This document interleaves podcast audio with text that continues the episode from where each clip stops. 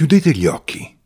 Pensate ad una vacanza da sogno in mari esotici. E scommetto che avrete visualizzato l'immagine di bungalow sull'acqua, che sono ormai diventati l'icona delle vacanze tropicali di lusso.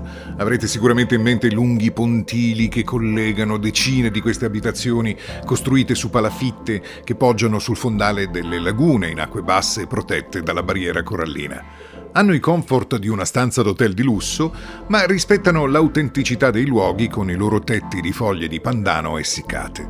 Sono foglie lunghe e strette che assomigliano a dei nastri piatti lunghi dai 30 cm ai 2 metri. Ma non è poi da così tanto tempo che sono utilizzati i bungalow sull'acqua. Le prime palafitte per visitatori stranieri sono state costruite negli anni 60 tre ragazzi californiani nel 1967 arrivarono nel cuore del Pacifico meridionale e costruirono un hotel sull'isola di Raiatea, bellissima isola con vegetazione lussureggiante ma senza spiagge in quel tratto di costa. E quindi svilupparono queste camere sull'acqua per permettere ai turisti di essere a contatto con il mare. Oggi i bungalow sull'acqua sono praticamente in tutti i resort di lusso per far godere ai clienti le acque turchesi e il cielo stellato delle isole di Tahiti. Sono 118 isole nel cuore del Pacifico meridionale, a circa 9.000 km dal Giappone. Quelle più conosciute sono Murea, Bora Bora, ne avrete sentito parlare, no? E Raiatea. Ecco, l'isola di Raiatea è situata proprio al centro del triangolo polinesiano, la zona dell'Oceano Pacifico che si estende dalle Hawaii a nord, dall'isola di Pasqua a est, fino alla Nuova Zelanda a sud-ovest. Al centro c'è il cuore della cultura e delle tradizioni polinesiane. E tra le tradizioni più conosciute nel mondo ci sono i tatuaggi polinesiani. L'origine della parola tatuaggio deriva dalla parola tahitiana tatau. Le prime tracce primitive di tatuaggi su pelle risalgono al Neolitico e diverse popolazioni nel mondo li facevano, ma i tatuaggi hanno raggiunto una diffusione senza precedenti all'interno del triangolo polinesiano.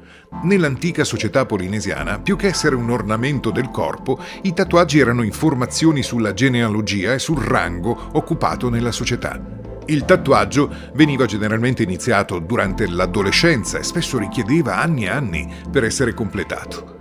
Ancora oggi i tatuaggi polinesiani sono pieni di simbolismi. Ad esempio i tatuaggi dei guerrieri hanno disegni diversi da quelli dei pescatori.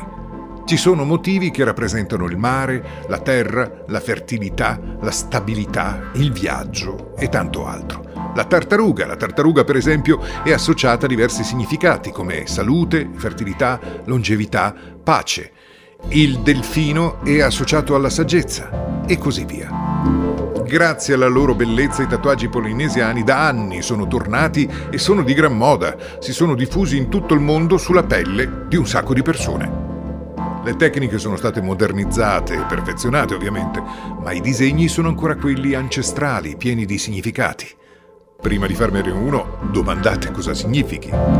Sulle isole di Tahiti, grazie alla cordialità della gente, non è difficile farsi invitare a un Aima, un banchetto polinesiano. Hai significa fuoco, ma cibo. Praticamente scavano una fossa, ci mettono legna da ardere e grandi rocce laviche di basalto, creano le braci e sopra, avvolto in foglie di banano, ci potrebbe essere un maiale intero o del pesce, dei gamberi, dei polli, tutto cotto con spezie per ore e ore nelle foglie di banano.